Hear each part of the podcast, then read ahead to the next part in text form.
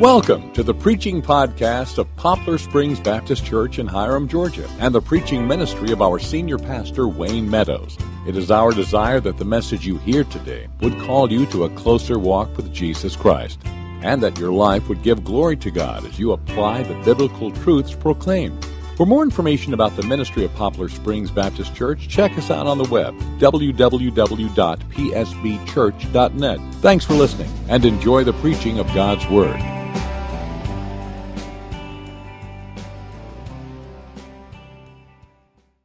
I appreciate Pastor Wayne giving me the opportunity to uh, preach uh, this uh, Sunday morning on Father's Day. It's always a joy and privilege to be among my brothers and sisters here at my own church uh, to bring about the truth of God. Now, take your Bibles, turn over to Ephesians chapter 6. Our passage that we'll be studying this morning will come from there, and it's entitled our Heavenly Father knows best. How many of you remember the television show Father Knows Best? Right, well, you're showing your age right now. But that was a great show that came on. Uh, Robert Young was the father, and he always knew best. He had wisdom, he had understanding, he was kind of the ideal father. Now, you notice in modern comedies and shows, the father's made fun of most of the time, and, and he's kind of a buffoon. But in those days, as would Leave It to Be. If you remember Ward Cleaver, see, he was another one of those that was a good dad and gave wisdom out.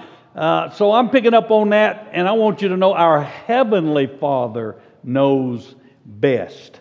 Now, as we, as you're looking that passage up, I want to share with you briefly 10 reasons it's good to be a man. David Letterman used to have the 10 reason thing, you might, if you ever saw him. Uh, and I'm picking up on that thought. So, 10 reasons it's good to be a man, okay? Number one, you never need to ask for directions, right? Because you never get lost. At least that's what you say. And I'm not lost, I just don't know where I am exactly. Okay. Number nine reason it's good to be a man. You can go to the bathroom without a support group. In fact, if another man says to me, hey, you want to go to the bathroom? I'm going to get a little bit concerned, right? Okay. Number eight reason it's good to be a man. If someone forgets to invite you to something, he can still be your friend. All right. Number seven reason it's good to be a man.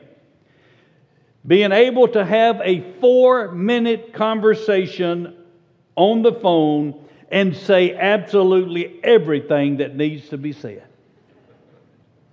Number six reads it's good to be a man. If another guy shows up at the same party with exactly the same outfit on, you might just become lifelong friends. Isn't that interesting? I mean, worst thing in the world if a lady is uh, to show up at a, an event and another lady have exactly the same dress on. But guys love it. Man, you see a guy's got a shirt on like you, you got, got a natural affinity to start off with. Number fifth reason it's good to be a man you can do your nails with your pocket knife. Number four reason it's good to be a man. There's always a game on somewhere. Number third reason it's good to be a man. You can actually buy clothes without trying them on. Number two reason it's good to be a man. If something mechanical doesn't work, you can bash it with a hammer and throw it against the wall. But the number one reason it's good to be a man. One wallet, one pair of shoes, same color for all seasons. Right? Amen. Now, there are a lot of great things about being a man, but to me, the greatest thing is to get to be a dad. And the reason it's so great to be a dad is because you can have such an influence on your children, on their spiritual and emotional and physical well being. Now, when God from eternity past knew that He was going to represent Himself to His family as the Heavenly Father, He knew that. And so, in His wisdom, He said, I need to place someone in the human family to be my primary representative, and I'm going to give him my name. He's going to be called Father. And when God set and designed the family like that, men, He placed a tremendous responsibility and a tremendous privilege on our shoulders. You are God's primary representative for your children. You are the first picture that they are getting of the Heavenly Father. Now, what kind of picture are they getting from you? You know, if your father was one who just never kept his word, he'd always say, we, We're going to go fishing this weekend. And then weekend comes up and, Oh, I'm sorry, I can't go. I got to work. Or tomorrow, when I get home from work, we'll go out and play catch. Boy, you're looking forward to it. And he gets home from work, and you've got the glove in your hand. You got his glove, and he says, Oh, son, he said, I'm, I'm just so tired. I just don't. Maybe tomorrow we'll do it. If you had a dad like that, guess what? You have a hard time believing God keeps his word. You got to get past that. So, dads, our goal is to remove those hindrances that our kids might have about the Heavenly Father because we're not living up to God's design for us. Now, I want to share with you some statistics that show how important a father's influence is in the life of his children. 63% of youth suicides are from fatherless homes. Now, these statistics are so startling, I wanted you to have the references where I'm getting this information. Because you might think, oh, he just came up with that. And man, this is documented information. 90% of all, all homeless and runaway children are from fatherless homes. 85% of all children that exhibit behavioral disorders come from fatherless homes. 80% of rapists motivated with displaced anger come from fatherless homes. 71% of all high school dropouts come from fatherless homes. 75% of all adolescent patients in chemical abuse centers come from fatherless homes. 70% of juveniles in state operated institutions come from fatherless homes. And 85% of all youths sitting in prisons grew up in fatherless homes. Our Heavenly Father, 2,000 years ago, said how important a father's place is in the family. These statistics only bear out what God has already said in Ephesians chapter 6. And let me just read four verses, and we'll concentrate on one verse. Children, obey your parents in the Lord, for this is right. Honor your father and your mother. This is the first commandment with a promise, that it may go well with you and that you may live long in the land. Fathers, do not provoke your children to anger, but bring them up in the discipline and instruction of the Lord. Let's pray. Father, we look to you to speak through me this morning. I know nothing I can say is going to change a human heart unless your spirit anoints it and takes it. And I know you will anoint it because you said, if we, being evil men, know how to give good gifts to our children, how much more will you give the Holy Spirit to those who ask? And I've asked you to send the Spirit to teach, to lead, to guide, to cause the seed of the word to take root and bear fruit. In Jesus' name, amen. All right, there are two commands in the verse 4 that we're going to be looking at. One is a command of prohibition, and that is do not provoke. Do not needlessly make your children angry. Now, I say needlessly because your children are going to get angry sometimes when you lay down the law and they don't want to do it. But we're talking about needlessly. I mean, you know, some dads just pick on their kids. You know, you've seen that. They just pick at them, just make fun of them, and, and don't do that. Now, from the context and from the times of the Romans when this was written, we can gather perhaps what Paul has in mind. He doesn't just give a specific thing they're doing to exasperate their children, but from the times, it seems probably that these men, these fathers, are being overbearing and dictatorial. In the Roman culture, the father had absolute authority in his family, the authority over life and death. He could say one of his kids was to be killed, and the Roman um, government wouldn't do a thing about it. When a child was born, he'd be brought to his father. If his father turned away, the child would be taken out and sold or killed. If he received the child, he became a member of the family.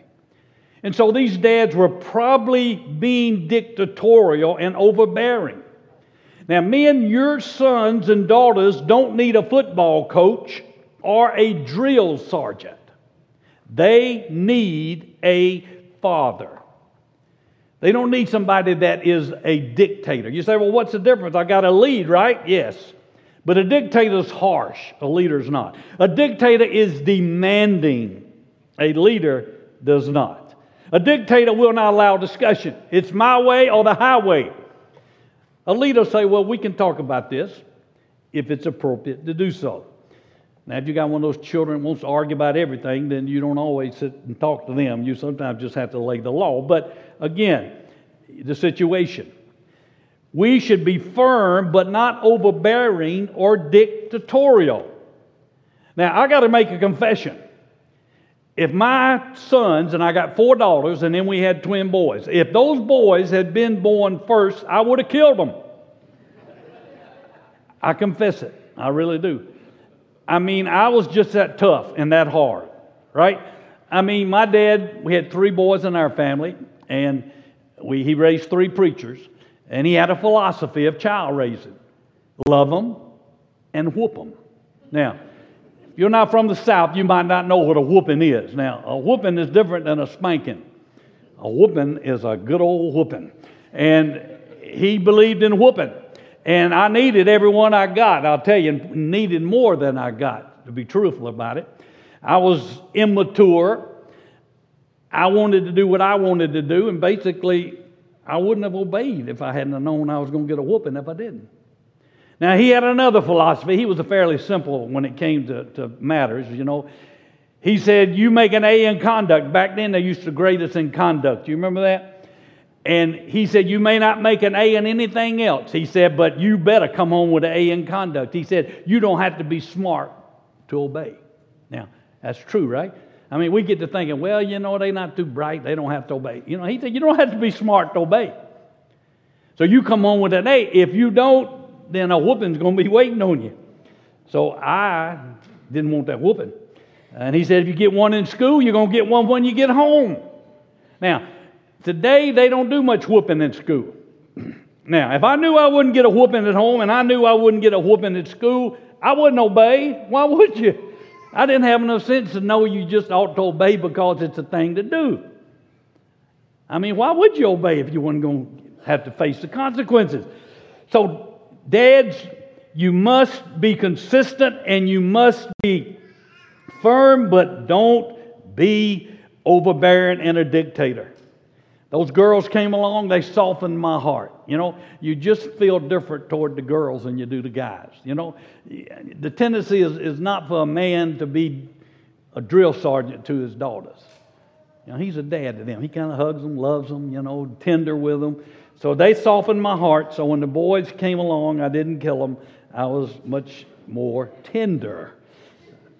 All right, secondly, you can exasperate your children by being dictatorial demanded. Second, you can exasperate your children by giving rules without a relationship. When I was growing up, preachers' kids had the reputation of being the worst kids in town. I mean, they were just notorious for being the worst kids in town. Well, I knew God was calling me to ministry, and I was determined my kids were not going to be that way. I mean, the Bible says that if a man's going to be an elder, a minister, he has got to manage his own household. And that's the proving ground. Before you ever get a chance to manage and to direct the family of God, you got to manage your own family well. That's what proves. You know, English old uh, Chinese proverb says it's easier to run a nation than to run your family, to manage your own family, and it is. How many guys are, CEO presidents of 500 Fortune companies, but boy, their kids are in drugs in rebellion. Their families are falling apart. Because people will obey you at work because you're paying the salary. But you got to have a relationship with those children if they're going to obey you. And so it's important that you not just be a rule bearer, but that you have a relationship. And so, what I didn't want to have my kids being the worst kids in town, so I made a habit when I would meet an adult child of a preacher, I would say, Did you rebel when you got older? And I found out one thing that was universal throughout. It didn't matter how many rules the dad put down. Some didn't put down many rules at all. Some put down a lot of rules. That wasn't the difference. The difference was did they have a relationship with their dad? Did they know their dad loved them and they were important to him and he spent enough time with them that they saw his heart? If he didn't spend time with them, they just saw the rules as being oppressive and he was just trying to keep them from having fun. And they rebelled. But to those whose father spent time with them and they knew his heart and they knew he loved them, they saw the rules as being something he was giving them for a reason to protect them. Now, they didn't always obey the rules, but they knew they were there for the right reason. And so they did not rebel. Dads, you exasperate your children when you are nothing but a lawgiver and you do not have that relationship with them. Now, little children rebel against rules, but you know what teenagers rebel against? Relationship. You see a teenager in rebellion, you need to ask, what relationship is this teenager rebelling against? Not all, but many teenage pregnancies outside of marriage, the girl's getting back at her dad. Who is most hurt and affected by that? The dad. Not always, but many times it's a rebellion against that relationship. I mean, let's face it, there are enough means out there that a girl has no excuse for being pregnant. And so when they do, you got to ask, what's happening here? Another thing that exasperates your kids is when you show favoritism. I knew a family. The father grew up in a home with only boys, so he did not understand girls. But his first child was a girl. A couple of years later, he had a son. When they were teenagers, on Saturday afternoons, they would be in the den watching television, the daughter and the son. And the dad would come in and he'd look at the son and say, Would you like to go to the movies? And say nothing to the daughter. Now, how did that make her feel? You remember Joseph and his brothers and Jacob? Jacob clearly had a favorite, and it was Joseph. You remember, gave him the coat of many colors. Well, how did his brothers react to that? They wanted to kill him and ended up selling him into slavery. So do not show favoritism. A fourth way you can exasperate your children and provoke them to anger is never being satisfied with what they do. Never being satisfied. I got another confession. I'm a perfectionist. So I am rarely ever satisfied. I go through life with a constant dissatisfaction. It's miserable. I'm not satisfied with myself either, though. All right, so here's what happens. Kid comes home with a 98, and I'm thinking, why didn't you make a 100? Right? Kid comes home with an A, I wonder why you didn't make an A plus. All right, we have a ball game. He gets two hits, catches four balls. I'm thinking, what about that ball you missed? And so I had enough awareness to realize that I needed to not let that part come out of me, and I needed to hold back, and I needed to say, "Oh, great! I'm glad you made that 98," even though I was thinking, mm, "Well, I make one," because I had that tension. All right, I wanted them to do their best, and so if I complimented them on less than perfection, was I encouraging them not to do their best? Well, most people want to do their best. All right, they want to do their best. They didn't need me to remind them about that ball they missed. They knew that. They remembered that. They, they were aware of that. So coming home from the game, I didn't need to point that out. Now, maybe a few days later, we might, I might say, well, you know, what do you think about that ball that got passed? What do you think you need to do different? Right? But again, it's not something I need to be pointing out right then. They knew it. Do not exasperate your children by never being satisfied. I coached my boys when they were doing baseball growing up, and I remember we had one team when they were about 12 or 13. There was this guy on the team, and he was one of our pitchers, and his dad would get behind the backstop. And every time he'd throw a pitch, if it was not a strike, his dad would yell something out. You're releasing too high. You're not stretching out enough when you throw it. Man, I felt sorry for that guy. Every time he'd throw a ball, he'd look and see what his dad would say. All the time. I mean, this was constant.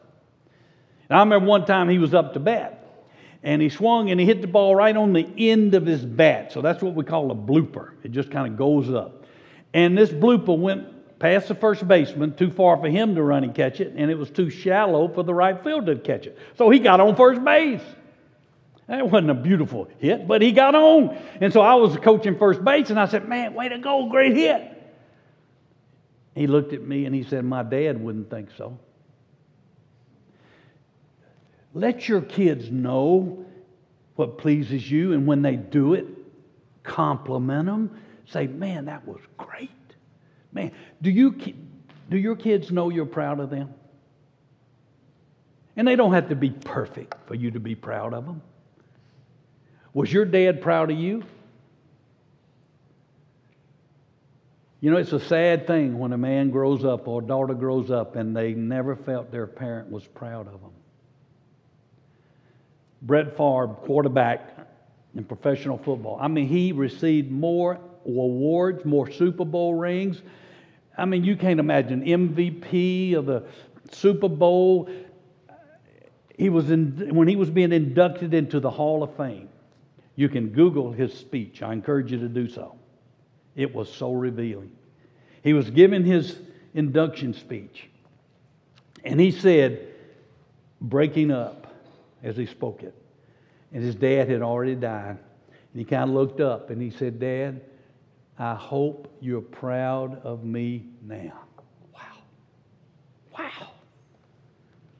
Man, how awful is it to live under that? that your dad was never proud. You never did enough. And then you can exasperate your children by unkept promises. I alluded to this earlier. Oh, we're going to go fishing this weekend, and man, you're excited. You got your rod and reel, you're ready to go, and the weekend comes, and he said, Oh, I'm sorry. Some guys at work want me to play golf with them. Man, how does that feel? Whew. Ask yourself Am I exasperating my children? Am I needlessly provoking them to anger? But better yet, ask your wife. She'll tell you, and she'll know. Say, honey, do you think I exasperate the kids?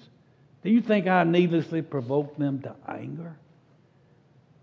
So that's the first command. Do not provoke your children to anger. Now we got the second part of the verse. But bring them up in the instruction, discipline, instruction of the Lord. Now, that word bring them up means to nurture, to nourish. It's the idea of a plant. You know, a little plant, you, you kind of have to nourish it. You have to nurture it. You have to water it. You have to put a little fertilizer on it. In fact, scientists say that even plants relate, uh, that plants respond to relationships. Did you know that? They said if you talk to your plants, they'll do better. Now, I got to admit, I've not come to that place yet and I'm willing to talk to my plants, but they say they even respond. And so bring them up, nourish them, nurture them, implies a meaningful relationship with your children. Several years ago, a survey was done, and the results said that the average father only spends 10 minutes a week talking to their children. I thought, man, that can't be right. But then I kept thinking about it. And I said, well, let's see. Be quiet. Go to your room. Go ask your mother. Go outside and play. You can say a lot of those in 10 minutes, can't you? But, dads, you need to sit down and talk to your kids. You need to sit down and relate to them. I remember again, I grew up in a family with three boys, so I knew nothing about girls. I mean, nothing. My first child was a girl. Now, we had had, first, my mom grew up in a family with just three girls. Her dad's solution was to go down to the fire station and hang out with the guys. I decided, uh uh-uh. uh I don't know a thing about girls, but I'm going to learn. I learned to play with dolls. I learned about Care Bears. I learned about My Little Ponies and all those things. I mean, I got down and we would play. I have had more teacups, more cups of tea than you can imagine, more mud pies than you can imagine. But I said, no, I'm going to spend, I'm going to get to know this girl. I'm going to spend time with her. I'm going to be her dad. And did you know the best way to keep your daughter from being promiscuous is for you to have a loving relationship with her? Dad, you. She wants to be affirmed by men. She will be affirmed by some man. If it's not you, it's going to be a guy. And it's not going to be healthy. She's looking for that affirmation. Man, I love you. You are a girl, and I love you for being a girl, for being my daughter. You know, you don't have to do anything. I just love you because you're my daughter. You don't have to perform. You don't have to do great in school. I don't. I love you anyway, just because of who you are. And they need to know you love them and care for them. They need you need to spend time with them. And you want to talk about it's easier when they're young. They get to be teenagers. Boy, you don't have much. Now with the boys, you got a lot in common. You don't go to Braves game and do stuff. But girls, they won't talk about boys. Now I. Mm, I didn't like that. I didn't want to talk about boys. But that's what they want to talk about. and you want them to talk to you, right? You want I got to admit, the mom had to take a lot of that, but you got to spend, and you got to work at spending time with them when they get up into the preteen and teen years. You got to find something in common to do because that relationship is so crucial. Bring them up, nurture them. And then it says, in the direction and correction, in the discipline and instruction of the Lord. Dads, it's your responsibility to disciple your children. It's not the church's responsibility. It's not the ch- children's director. It's not Miranda's responsibility. It's not Ethan's responsibility. Uh uh-uh. uh it's your responsibility. The church helps, but it, you are the elder in your home. Did you know that? You are the minister in your home. And I used to tell my guys when I was pastoring, I said, you know what I want? I want when somebody comes up to you and says, Who is your pastor? Your kids will say, My dad. I would let the dads baptize their kids because I wanted them to see their dad as their family minister. Everything Wayne does for this church, you need to be doing for your family, for your kids. That's your first congregation. God's called that to be the case. Over in Genesis chapter 18, when God was thinking about and was going to destroy Sodom and Gomorrah, and he was talking about whether he would let Abraham in on what was going to happen. Look what God says. For I have chosen him, Abraham. And why did God choose him? Look, that he'd build a big empire? No. That he may command his children and his household after him to keep the way of the Lord by doing righteousness and justice so that the Lord may bring to Abraham what he has promised. God said, Abraham, I chose you that you could teach your family about my ways and bring them to obey my ways. And over in Psalm 78, it's another revealing passage. The writer says, I will utter dark sayings of old, things that we have heard and known. Look, that our mothers have told us? No, that our fathers have told us. We will not hide them from their children, but tell them to the coming generation the glorious deeds of the Lord and his might and the wonders that he has done.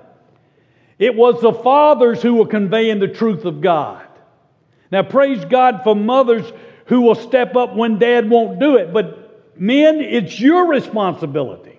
But, but she's just better at it. It doesn't matter. When you stand before Christ at the judgment seat of Christ and he says, Well, why didn't you do it? You're not going to be able to say, Well, um, she was better. She just knew the Bible better than I did, even. But who did I command to do it? There is something deeply settling and something deeply right about a man leading his family in the ways of God. Just something right about it. It's God's way. Statistics show when the man is leading his family in the ways of God, the family will follow. If a man is a Christian and he's involved with the Lord and in church, his family will come along and join. One of the first memories I have, and I had to have been about four, three or four years old, because I remember the house we were living in. I knew how old I was when I lived there.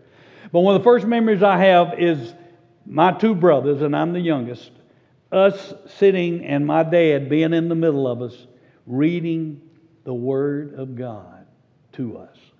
Now, I don't remember anything he read, but you know what? I remember him doing it.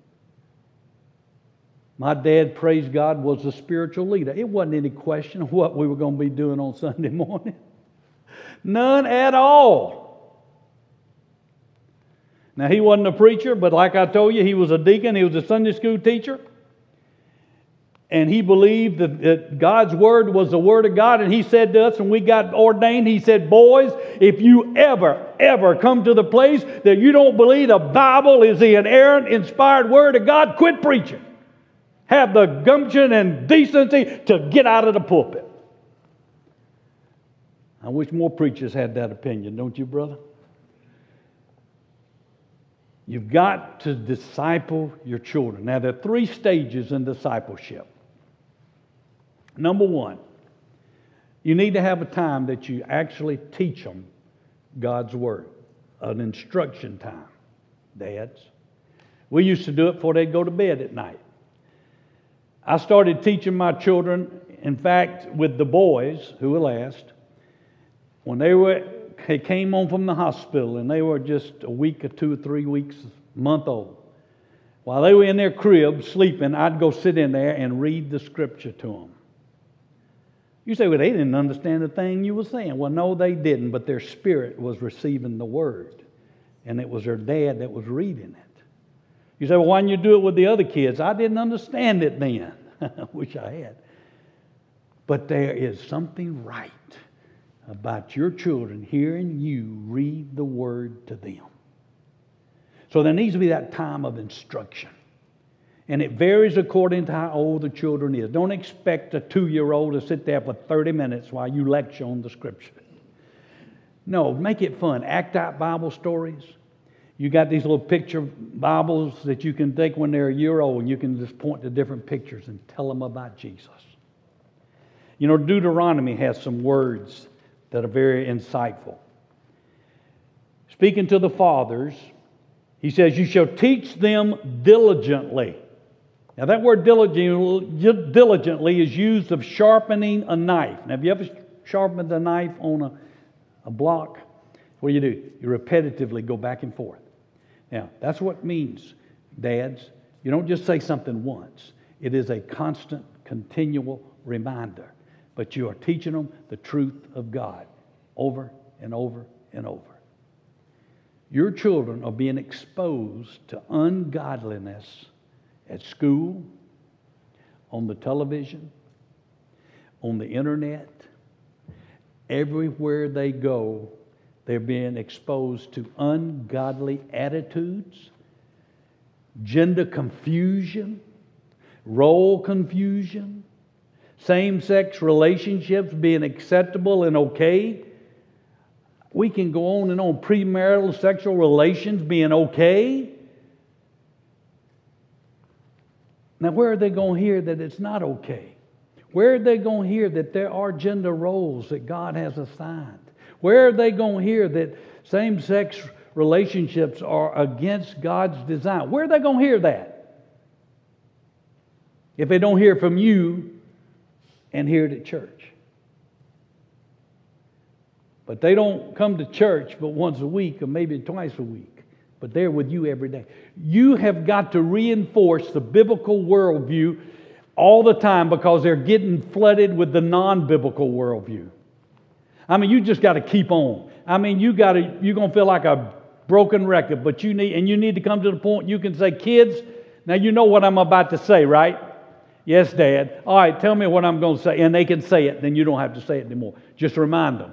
Say, all right, you know what I think about that? You know what God's Word says about that, don't you? So you need to have a time of instruction where you teach them the truth of God. You teach them how to manage their money biblically, good stewardship. You teach them how to share Christ. You teach them how to study the Word of God and take it and bring out principles and how to apply those principles to their life. You teach them how to pray. And you teach them not only in that time together, but secondly, by your example. Dads, your kids, especially your sons, need to see you on your knees in prayer. They need to see you studying the Bible. They need to know because society has kind of given the idea that religion is a feminine thing, that it's not manly to be a Christian.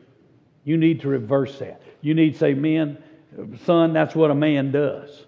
He serves his God, he leads his family. They need to see that. They see your example. So you have a teaching time. And then you spend time with them. When you rise up, look it says, to your sons, you shall talk to them when you sit in the house, when you walk by the way, when you lie down, when you rise up. Man, that's everything. That's all the time. Take every occasion to bring home the biblical truth. I mean, you're out walking in there four or five years old, and you say, Look at those clouds. Who you think made those clouds? Look at these beautiful trees. Who made those trees? Just little stuff like that. Just continuing to give them a biblical worldview. They didn't just happen, it wasn't evolution. God did that. That's His love and His design. Take every opportunity as you're riding down the road and you see something, bring home the truth of biblical truth about it. That God has made it so. So you want to have a time of instruction, you want to have that relationship where you just, as things arise, you deal with it. And then there's this third part of discipleship, and that's what's called the teachable moment. That's when they're going through some crisis. Maybe they come home from school and somebody has said something very mean and hurtful. And then you can say, Look, what do you think God would have you to do? Think He wants you to say something mean and ugly back? And you share with them, you know, the Bible says revenge belongs to the Lord, it's not for us. But we are to pray for those who persecute us. And that teachable moment there, and that's when they really grab hold of that truth. But you know you have that teachable moment because you have been spending time with them, building a relationship, and they will receive what you say because there is that relationship and because you've been instructing them in the Word. They got to know how to get in the Word and study it and learn it. And you need to teach them so when they get out in the world and they start being tempted in college or in high school, they won't just say, Well, my daddy said I shouldn't do it. No, they can go to the Word of God and they can say, Let me show you what the Bible says about that. And I have given my life to serving God, and this is what it says. But you've got to spend time with them, dads. It's our responsibility. God's placed it on our shoulders. There was this young boy, he's about six years old. His dad worked all the time. I mean, he just worked all the time. And he was in a bad mood most of the time. His dad came home from work one day, and the little boy met him at the door. And he said, Dad, how much do you make? And he said, That's none of your business. He said, Come on, Dad, please tell me, how much do you make? And the dad said, Ah, don't. Leave me alone. No, Dad, please tell me. He said, Well, if you must know, I make $20 an hour. And the boy's face just kind of dropped. And he looked up and he said, Dad, can I borrow $10? Oh. He said, I can't believe you just want to know how much I would make so you could ask me for money. Go to your room. You just want to buy some toy you don't even need. And the dad just fumed. I mean, he just, for about an hour, and then he cooled down and he thought, well, maybe I was a little bit too hard on him. So he went up to his room. He said, son, he said, I, I was probably too hard, so here, here's $10. And the boy brightened up and he reached under his pillow and pulled out a wad of dollar bills. And the dad said, What do you want money from me? You already got money. What are you doing? And the boy took his dad $10 and then he took his little crumbled up bills and he began to count one, two, three, four, five, six, seven, eight, nine, ten. He picked them up and he said, Dad, here's $20. Can I buy an hour of your time? Let's pray. Father, we know that we cannot be these fathers in our own strength. But you have promised that we can do all things through Christ who strengthens us. And as we look to you to be our strength and your spirit to give us, empower us to be these fathers, you will give us the grace we need. Father, if we have failed to be these fathers, may we bring our children together and confess. And say, Children, I've failed to be the father you've called me to be. God's called me to be, but from this day forward, by His grace, I want to change. I want to be that leader that leads you in the ways of God.